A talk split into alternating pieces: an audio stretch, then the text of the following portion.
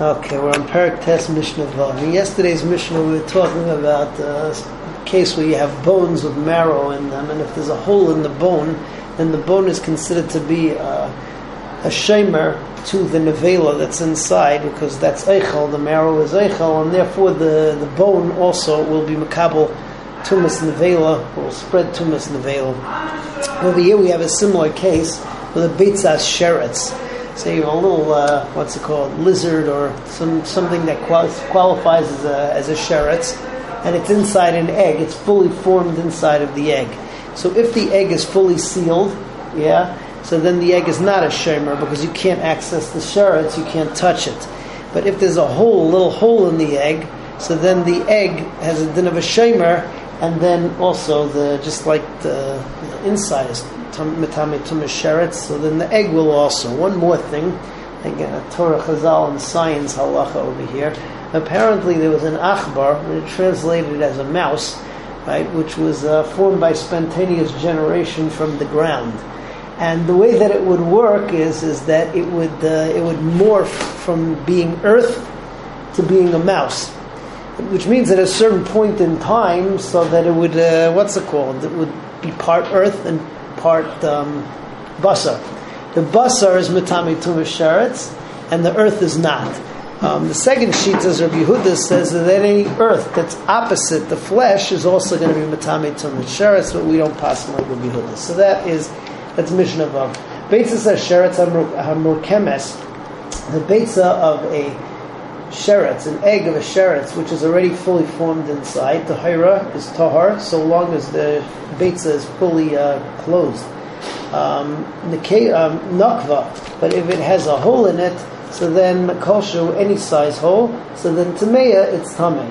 Achbar shechetzi basar v'chetzi adama. So uh, mouse, which is half flesh and half uh, and half uh, what's it called, half earth.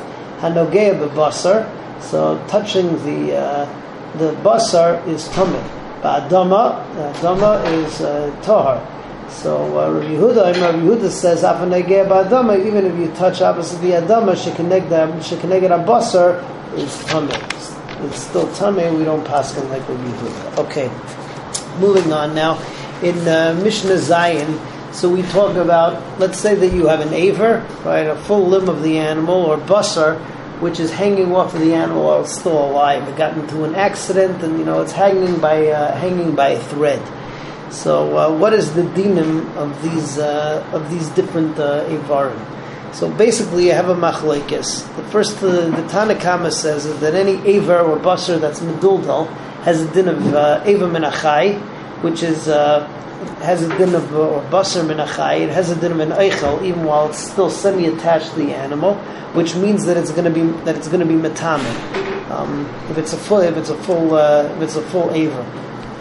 Um, however, in, I'm sorry, it's not not that it's going to be metame. It has a din of an eichel, and it will be metame tumas eichlim, provided that you wet it. Yeah. Um, Reb Shimon says no. The kolzman that is still attached to the animal, so then. Uh, hechsher does not work. All right, we don't pass like Rav Shimon. The rest of the Mishnah is going within the shita of the Tanakama, and um, the Mishnah says basically, let's say that this animal that has an aver or basim meduldal uh, gets shechted.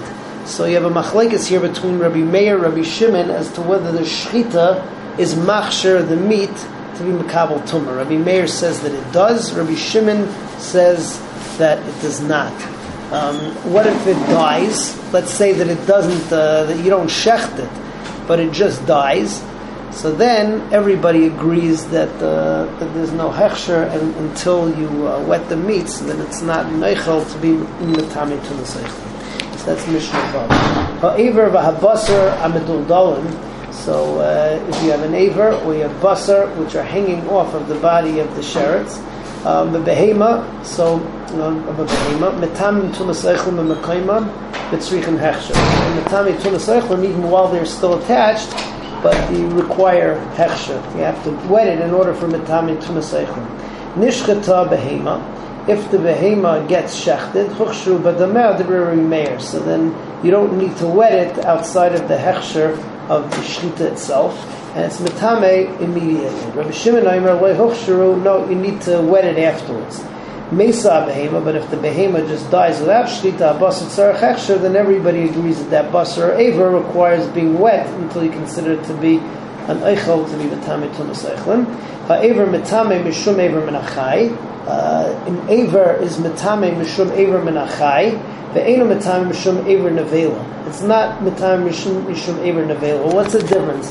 Aver menachai. So if there's basar that comes off of uh, aver menachai, that's not metame.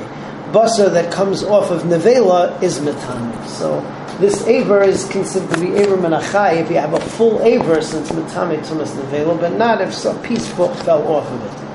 Rabbi Meir, Rabbi Shimon Matar is going back on the beginning of the Mishnah. He says that Basa Meduldal and Aver Meduldal is considered to still be part of the animal, and therefore it's never going to be metam. It's never going to be considered an eichel to be metame tumas eichel and bechlal. So next time we continue with Mishnah.